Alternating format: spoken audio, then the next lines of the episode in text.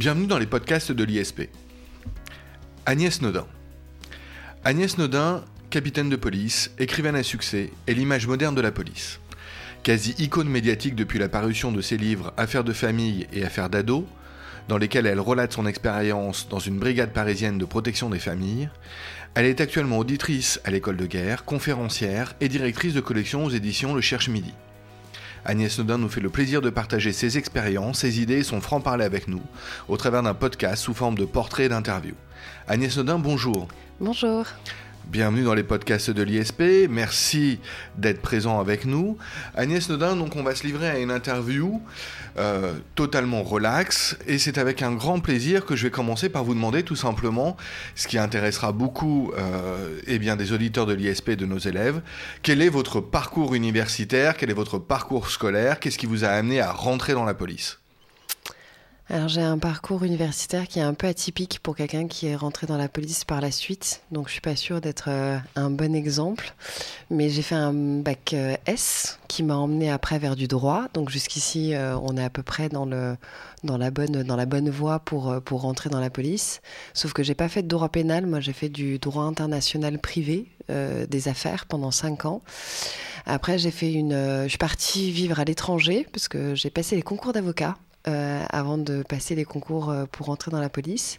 Et comme j'ai raté les premiers, du coup, euh, j'avais un an à perdre, entre guillemets. Et donc, je suis partie vivre en Italie. J'ai fait une expérience en cabinet d'avocat en droit des affaires. Et quand je suis revenue à Paris, j'ai voulu, j'ai voulu reprendre ce qui me manquait en termes de formation en droit pénal pour pouvoir passer les concours d'officier et de commissaire. Et donc j'ai fait les deux certificats des sciences criminelles et sciences criminologiques à l'Institut de criminologie à Paris. En parallèle, je travaillais aussi comme assistante de justice à la Cour d'appel de Paris, au pôle euh, terrorisme et bande organisée. Donc en fait, je, courais tous les jours entre, euh, entre le, palais et, euh, et, le Panthéon. Et, et j'ai passé les concours à ce moment-là. Puis je les ai eus. J'ai eu ceux d'officier tout de suite, c'est la première année. Et ensuite, quand je suis rentrée en école des officiers, j'y ai passé un an et demi. Après, j'ai passé quatre ans à la police aux frontières. Et pendant que j'étais à la police aux frontières, j'ai repris les études parce que j'avais dans l'idée de passer le concours euh, de commissaire. Et, euh, et, je crois que j'avais envie de me remettre un peu en route euh, intellectuellement.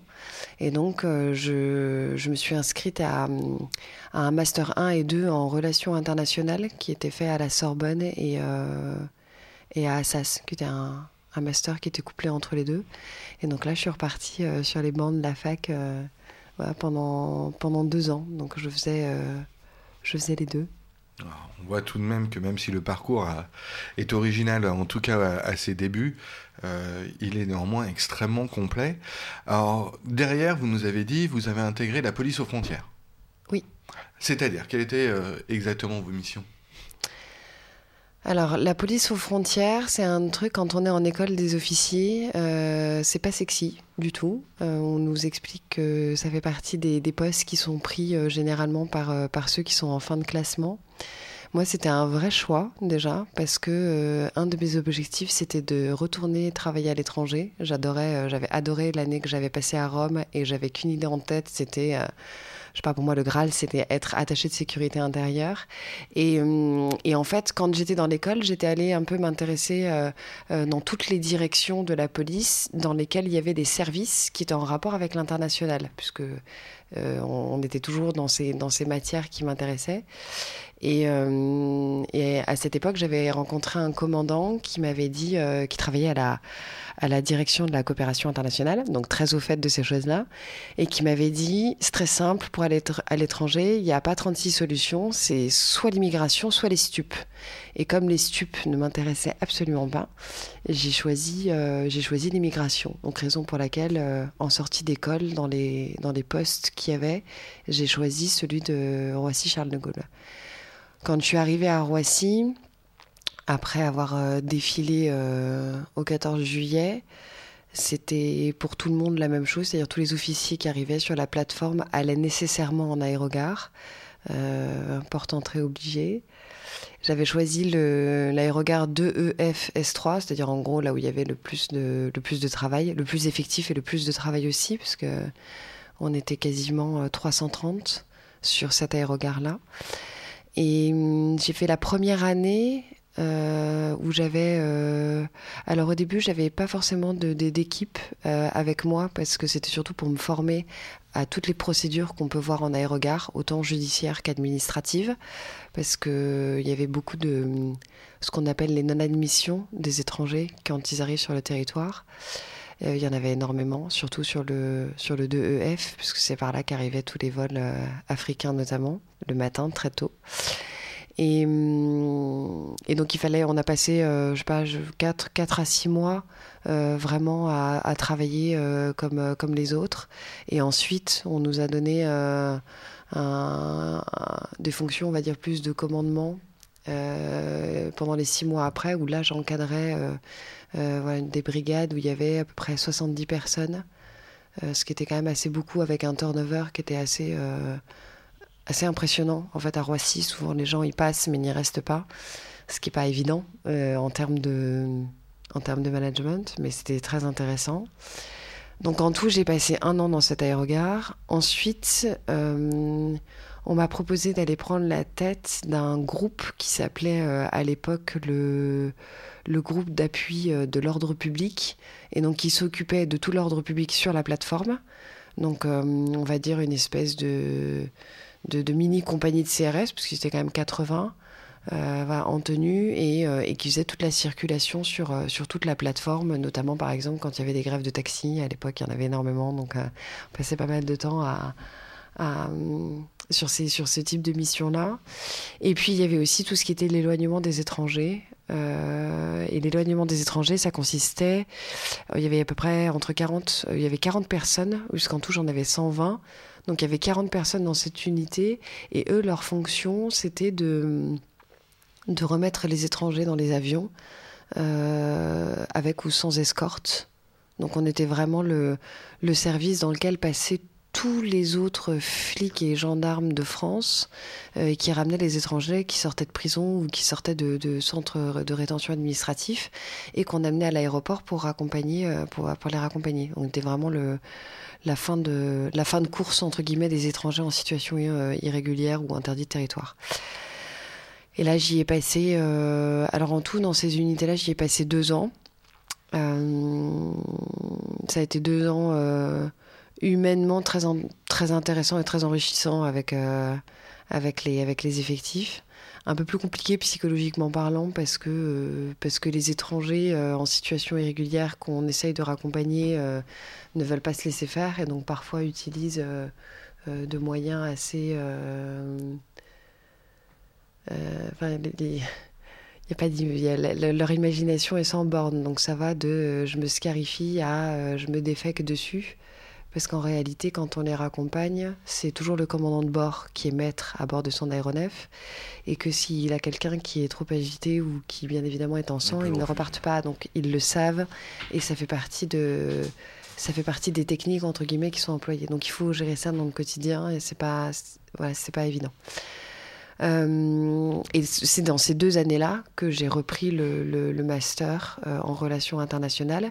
Et j'ai, du coup, je me suis servi de l'expérience de la police aux frontières pour faire mon mémoire sur les, justement sur les obstacles des reconduites des étrangers euh, par la voie aérienne.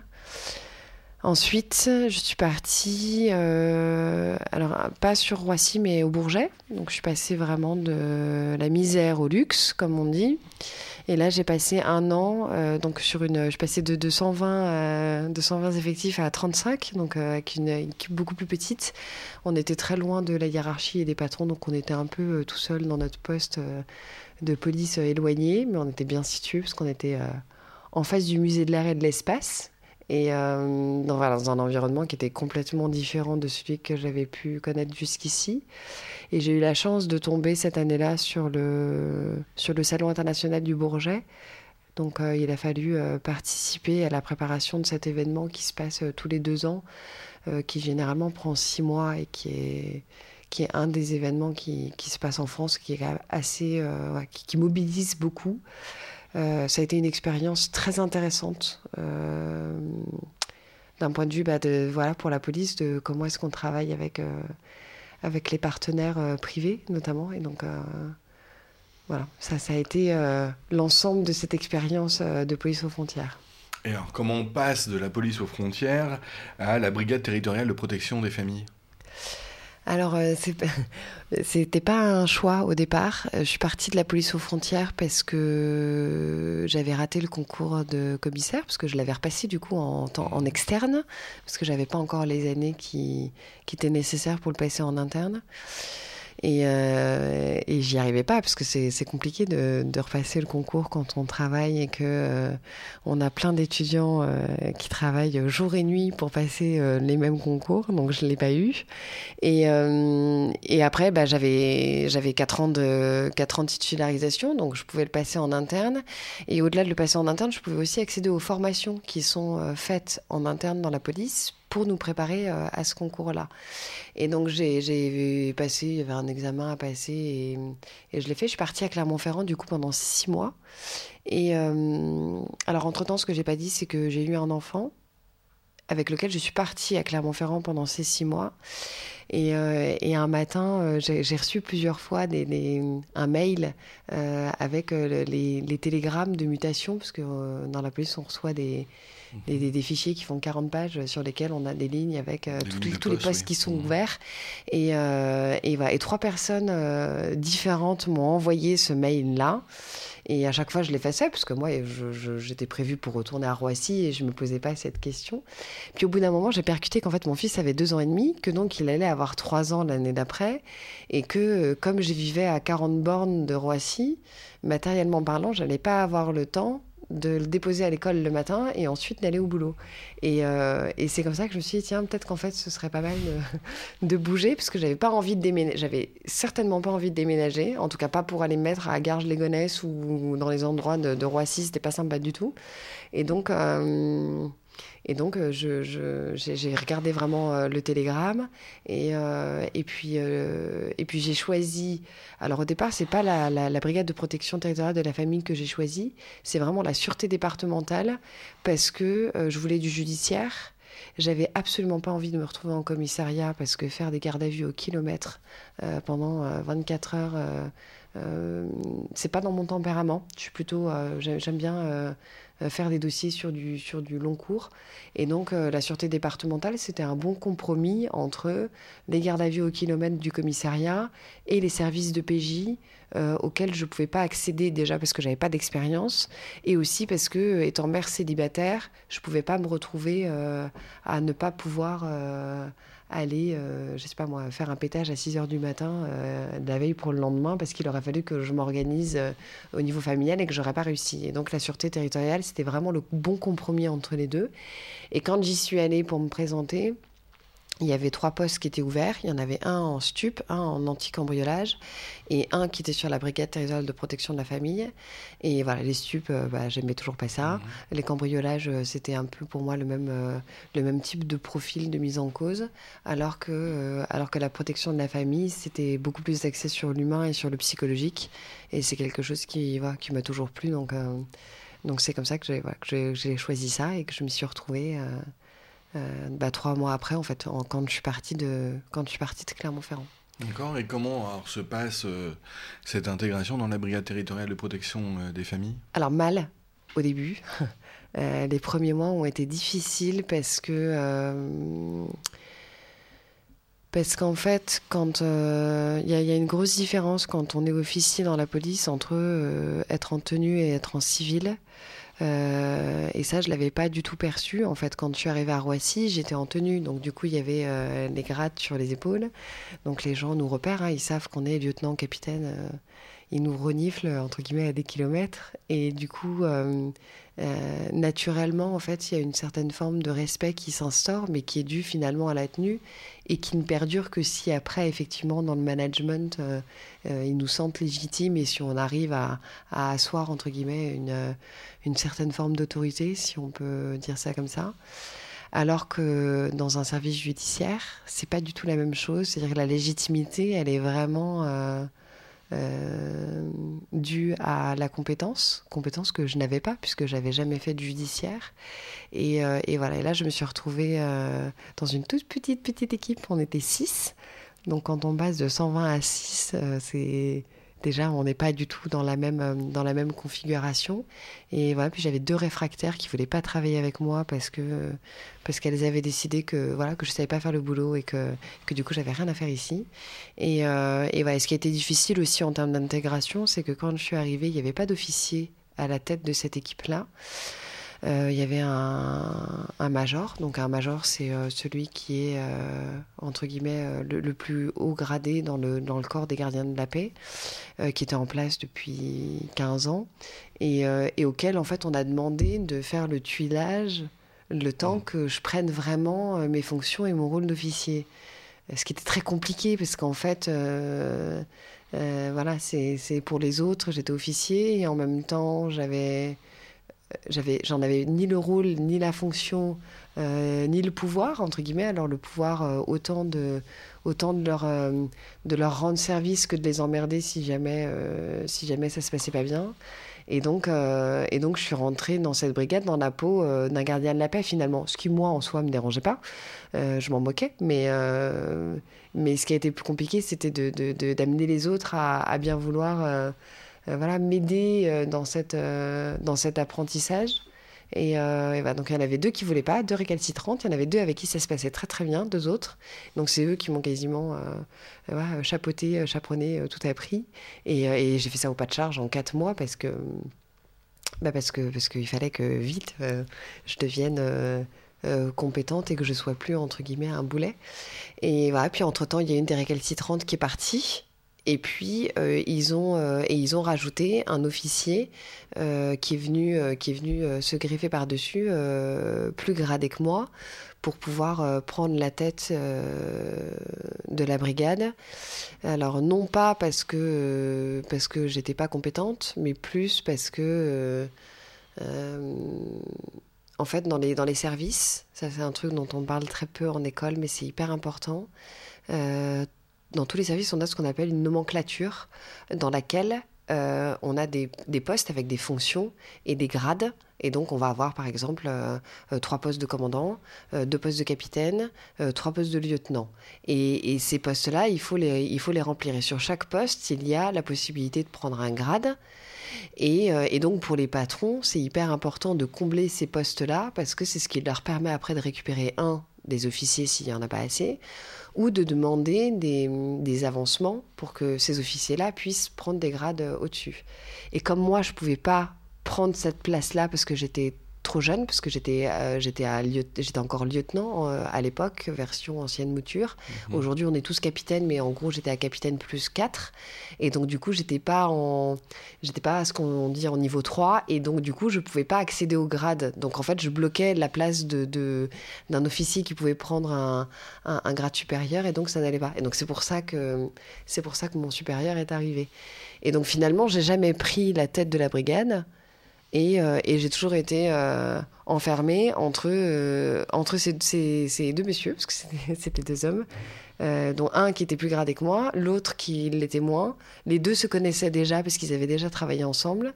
Et, voilà, j'ai eu beaucoup de mal en fait à cette période-là à, trouver, à trouver ma place et à réussir à, vraiment prendre mes fonctions d'officier. Alors. Derrière, si euh, vous êtes connu, Agnès Audin, et si médiatiquement euh, euh, vous avez aujourd'hui un nom en tant que femme flic, alors j'ai évité jusqu'à présent d'utiliser ce terme, parce que je le trouve un petit peu stéréotypé, c'est aussi parce que vous avez écrit euh, deux livres. Alors, je dois avouer euh, que depuis que nous en avons parlé la dernière fois, je n'ai lu que le premier. Euh, mais vous avez écrit euh, Affaires de famille Affaires d'ado et euh, Affaires de famille euh, que j'ai lu donc est un témoignage en tant que eh bien capitaine de police au sein des brigades territoriales de protection des familles. C'est c'est un ouvrage qui est extrêmement intéressant. Euh, franchement, je ne dis pas ça parce que vous êtes là à l'antenne. Euh, j'y ai, euh, je l'ai lu d'une traite. Euh, j'ai trouvé, enfin, j'ai même été surpris par son contenu à, à bien des égards. Qu'est-ce qui fait que vous avez souhaité euh, eh bien, faire ces témoignages, raconter ces affaires? Euh, ce, sont, euh, ce sont deux tomes qui sont intimement liés, mais qui en réalité nous donnent une image du quotidien de vos fonctions auxquelles on ne s'attend pas. Qu'est-ce qui vous a amené à la réalisation de ces ouvrages? Vous êtes aujourd'hui une écrivaine à succès, on peut le dire comme cela. Euh, non, enfin pas. Euh, c'est pas comme ça que je le vois en tout cas. Euh, alors je vais dire quelque chose là que j'ai jamais dit dans les médias parce que comme j'étais en fonction à l'époque où où les livres sont sortis, j'ai jamais voulu mettre le service dans lequel j'étais dans une un peu en on va dire en les, les mettre mal à l'aise. Mais euh, en réalité, je me suis mise à écrire parce que je m'ennuyais. Alors je sais que dit comme ça, euh, c'est, ça peut être dur à entendre parce qu'on se dit mais comment ça dans la police on s'ennuie, comment c'est possible? Ben oui, ça arrive. Euh, parce que dans cette unité dans laquelle, quand je me suis mise à écrire, ça faisait déjà neuf mois, à peu près un an que j'étais dedans. Et en fait, on a, dans les services judiciaires, il y a des protocoles de saisine, c'est-à-dire les raisons pour lesquelles on va nous saisir et on nous donne des dossiers. Notre protocole à nous datait de 94, donc n'avait pas été révisé depuis. Euh, et, en fait, on, avait, on était compétent pour certains faits et pas pour d'autres. Alors que dans les autres départements de la couronne euh, parisienne, euh, ils étaient compétents et donc du coup ils étaient beaucoup plus nombreux, ils avaient beaucoup plus de dossiers que nous. Et moi je comprenais pas pourquoi est-ce qu'on en avait, euh, pourquoi est-ce qu'on en avait aussi peu. Et quand j'ai commencé à monter au créneau et à aller voir les patrons en leur disant euh, ce serait bien d'élargir les protocoles de saisine et de travailler sur d'autres matières que les viols et les agressions sexuelles sur les mineurs, notamment parce que une des caractéristiques de mon service, c'était qu'il fallait nécessairement qu'il y ait un lien entre l'auteur et la victime. Or, il y a eu deux, trois, euh, deux, trois affaires dans lesquelles le, mise en cause n'était pas nommé, c'est-à-dire que pour nous, il s'appelait X parce qu'on n'avait pas un nom, mais on avait un numéro de téléphone où on avait de quoi le retrouver. Enfin, c'était pas, euh, pas compliqué de le retrouver. Et, euh, donc, j'étais un peu montée au créneau en disant, moi, ces affaires-là, je les trouve intéressantes, j'aimerais bien les traiter. Ça freinait des cas de fer derrière moi parce qu'ils n'avaient pas envie, pas envie qu'on change leurs habitudes parce que ça, ça fait partie des des, des, problèmes qu'il peut y avoir euh, euh, dans la police. Euh, et, donc, je me suis heurtée vraiment à ça. Et on s'est retrouvé un été où on avait très peu de dossiers. Et sachant que l'été en brigade territoriale de protection de la famille, comme la majeure partie des enfants qu'on entend sont en vacances, du coup, il y avait il n'y avait pas beaucoup de il y avait pas beaucoup de travail on était vraiment dans une période creuse euh, genre mi-juillet quoi il n'y avait plus mmh. personne à Paris et, euh, et à ce moment-là je traitais une affaire qui est donc euh, qui, est, qui, est, dans le livre qui était assez rocambolesque et je me suis mise à écrire parce que, parce que je me disais, tiens, c'est marrant, ça pourrait être un super épisode pour une série genre Engrenage. Où, où je me disais finalement la fiction euh, c'est sympa, mais la réalité ça l'est beaucoup plus. Et euh, je ne peux qu'encourager euh, nos auditeurs à, vous lire, à lire Affaires de famille, et moi je vais bientôt lire Affaires bientôt. je l'ai téléchargé illégalement, je précise.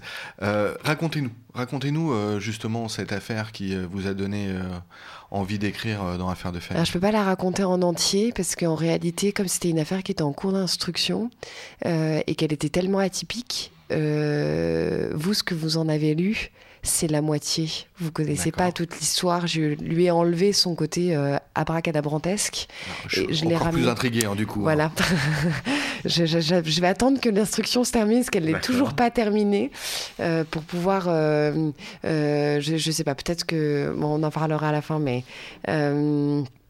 C'est cette histoire qui m'a donné envie d'écrire et je me suis lancée dans l'écriture et, euh, et 15 jours après, euh, au cours d'un de, déjeuner, j'ai rencontré euh, quelqu'un qui avait écrit un, un, livre sur le gaspillage alimentaire, euh, qui m'a expliqué qu'il était directeur de collection auprès du Cherche Midi et donc euh, je lui ai demandé s'il voulait bien voilà, regarder juste ce que j'avais écrit. J'avais, je sais pas, j'avais dû écrire 20-30 pages grand max.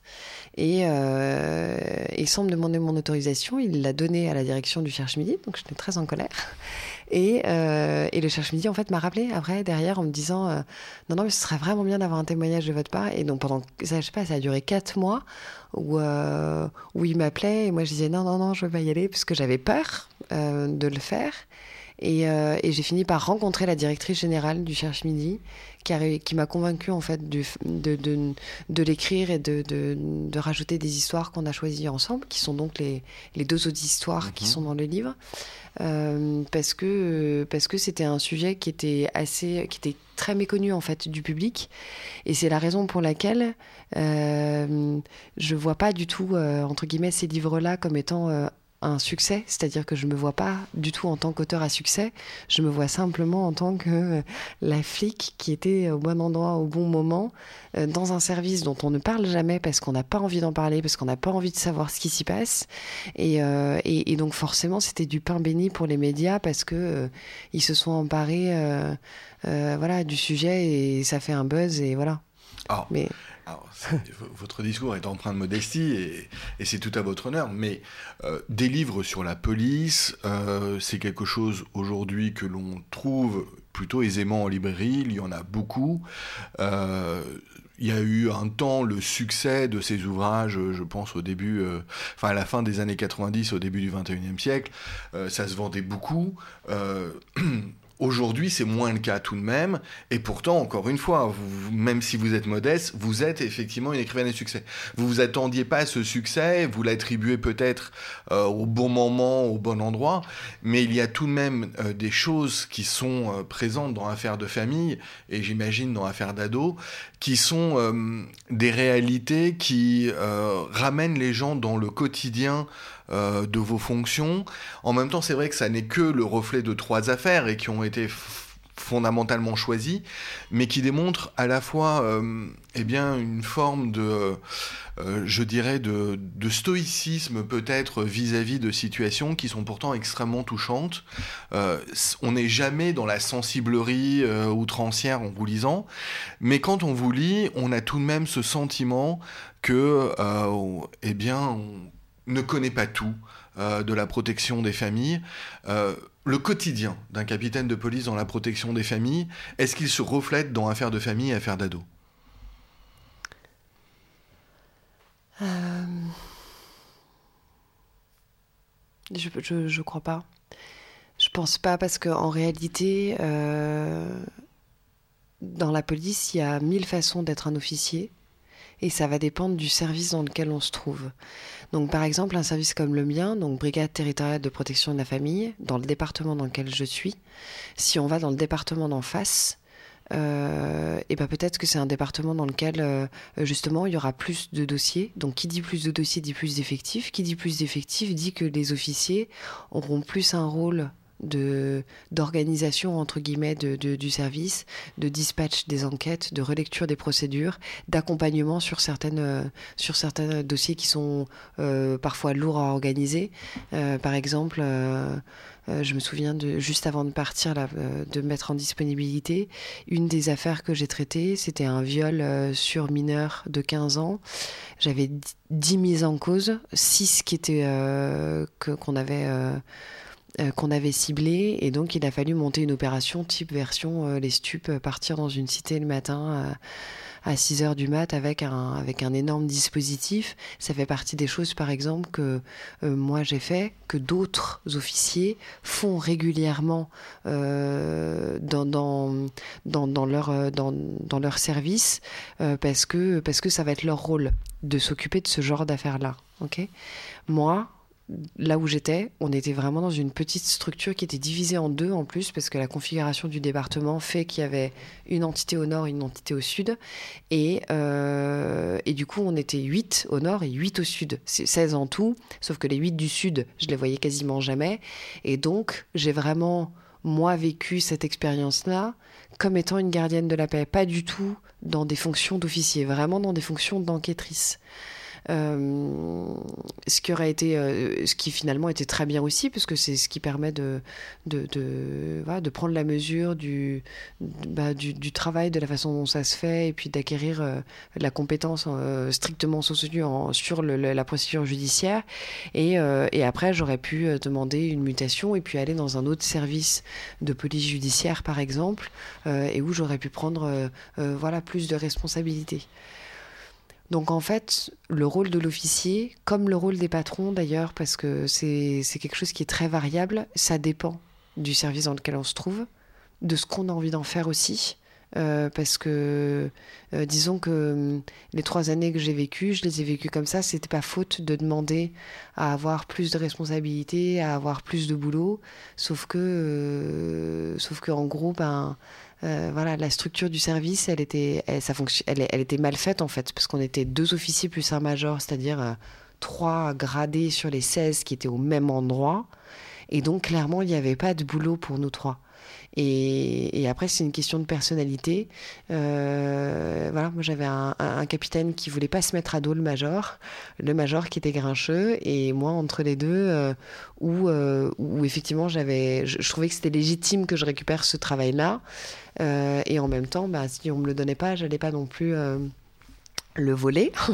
et, et, et, voilà, puis après on, met les je sais pas, j'en sais on met son ego de côté et puis on se dit, bon, bah, c'est pas grave, de toute façon, ça sert à rien. Il y a, y, a y, y a, des combats qui sont perdus d'avance et sur lesquels euh, il faut savoir euh, passer. Donc, euh, donc voilà, donc c'est pour ça que je suis pas sûre du tout que, que moi j'ai eu une expérience d'officier qui soit, voilà, qui reflète la majeure partie des, des officiers qui sont en France dans ces unités-là. En revanche, dans le fait d'enquêter, euh, et donc là, c'est pas en tant que capitaine, c'est vraiment en tant qu'enquêtrice. Euh, les, affaires que, que j'ai traitées et que je relate dans les livres, euh, après, ça, c'est pas, c'est en fonction de la sensibilité de chacun et de l'empathie qu'on peut avoir par rapport aux gens, du temps qu'on veut y mettre, de l'énergie qu'on met dedans aussi, de l'intention c'est tout un tas Mais justement, est-ce que vous pensez qu'il faut être particulièrement armé psychologiquement?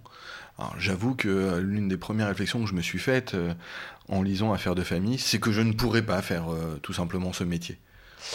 alors moi, je m'étais pas posé la question avant de rentrer dans le service de savoir si je serais capable ou pas, parce que je pense que j'avais pas du tout réfléchi en fait à, à la matière. C'était pour moi, j'entendais des infractions, euh, ok, viol et agression sexuelle sur mineurs, très bien.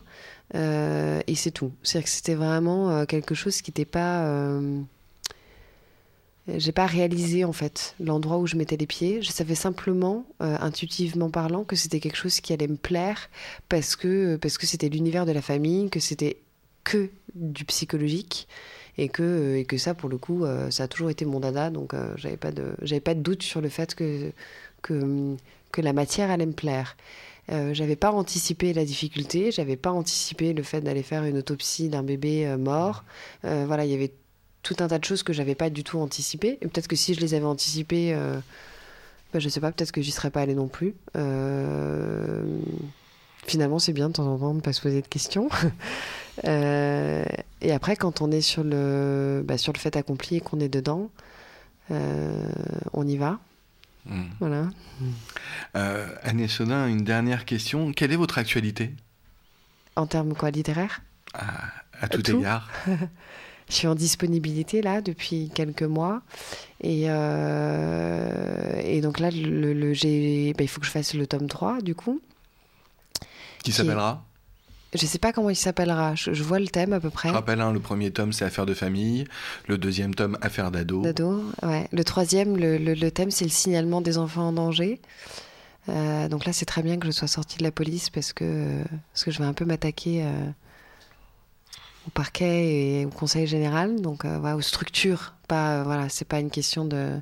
C'est plus aux, structures et à la façon dont ça fonctionne, exactement de l'assistance éducative. Et euh, il y a un autre livre euh, qui est en cours de d'écriture, enfin on en est au tout début sur euh, les, disparus. Et pareil les dysfonctionnements du, des services d'enquête, que ce soit police ou gendarmerie et, du, et de la justice sur les disparitions, donc toutes les disparitions qu'elles soient volontaires, que ce soit des malades, que ce soit des, des suicidaires, des mineurs qui finissent par se prostituer. Enfin voilà, tous ces essayer d'analyser en fait par les par le vécu des des, familles de disparus. Euh, euh, comment fonctionne ce système-là. Alors, c'est pas du tout des enquêtes que moi j'ai traitées, parce que j'ai jamais eu affaire à des disparitions. Mais, euh, le commissaire avec lequel je l'écris, lui, fait partie d'une association qui s'appelle Assistance et Recherche de personnes disparues et a travaillé pendant des années en Isère, là où sévissait Nordal le Landais, et donc a eu accès à beaucoup d'affaires et à une analyse très approfondie sur le sujet. Et donc, il m'a contacté parce qu'il voulait qu'on fasse ça tous les deux, un peu comme les témoignages que j'ai fait sur les, sur les deux premiers. Donc ça, c'est en termes euh, littéraires purs. Il y a une, euh, une, BD aussi qui est en cours de, de développement. J'ai fini le scénario la semaine dernière. Là. Euh, je suis allée à Angoulême pour essayer de chercher un dessinateur. C'était compliqué, il y, en a, il y en a trop. Mais voilà, le scénario est fini. Donc là, maintenant, il faut que, il faut que ce, c'est plus ma partie. Quoi. Je, laisse le, je laisse le bébé. Et son objet, l'histoire Un petit teasing? Pareil, c'est sur l'histoire d'une c'est toujours sur, dans le même univers en fait. On reste dans l'univers de la protection de la famille. J'ai pris, après je l'ai fictionné, puisque là on est dans la BD, donc euh, c'est cool, on peut imaginer plein de trucs. Et, après c'est toujours sur un fond d'enquête que j'ai traité et qui sont pas celles qui sont dans les livres, euh, qui sont d'autres affaires. Euh, en trois ans on en a fait des affaires, donc voilà. Il y a ça. Et puis, euh, et puis en fait, j'ai vendu les, droits aussi audiovisuels des, livres euh, Affaires de famille et Affaires d'ado à une société de production qui l'a vendu à une chaîne, qui l'a accepté. Et donc euh, maintenant, il faut que j'apprenne à écrire des scénarios. Donc ça y est, je suis en cours de, en cours d'apprentissage de, pour devenir scénariste.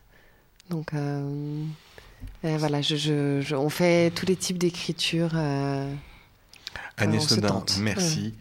On vous lira, on, regardera aussi eh bien, vos œuvres bientôt à la télé. Agnès Nodin, merci beaucoup. J'espère que vous accepterez euh, de revenir euh, dans les podcasts de l'ISP eh bien, pour nous parler de vos prochaines œuvres. Merci à vous. Merci, au revoir. Au revoir.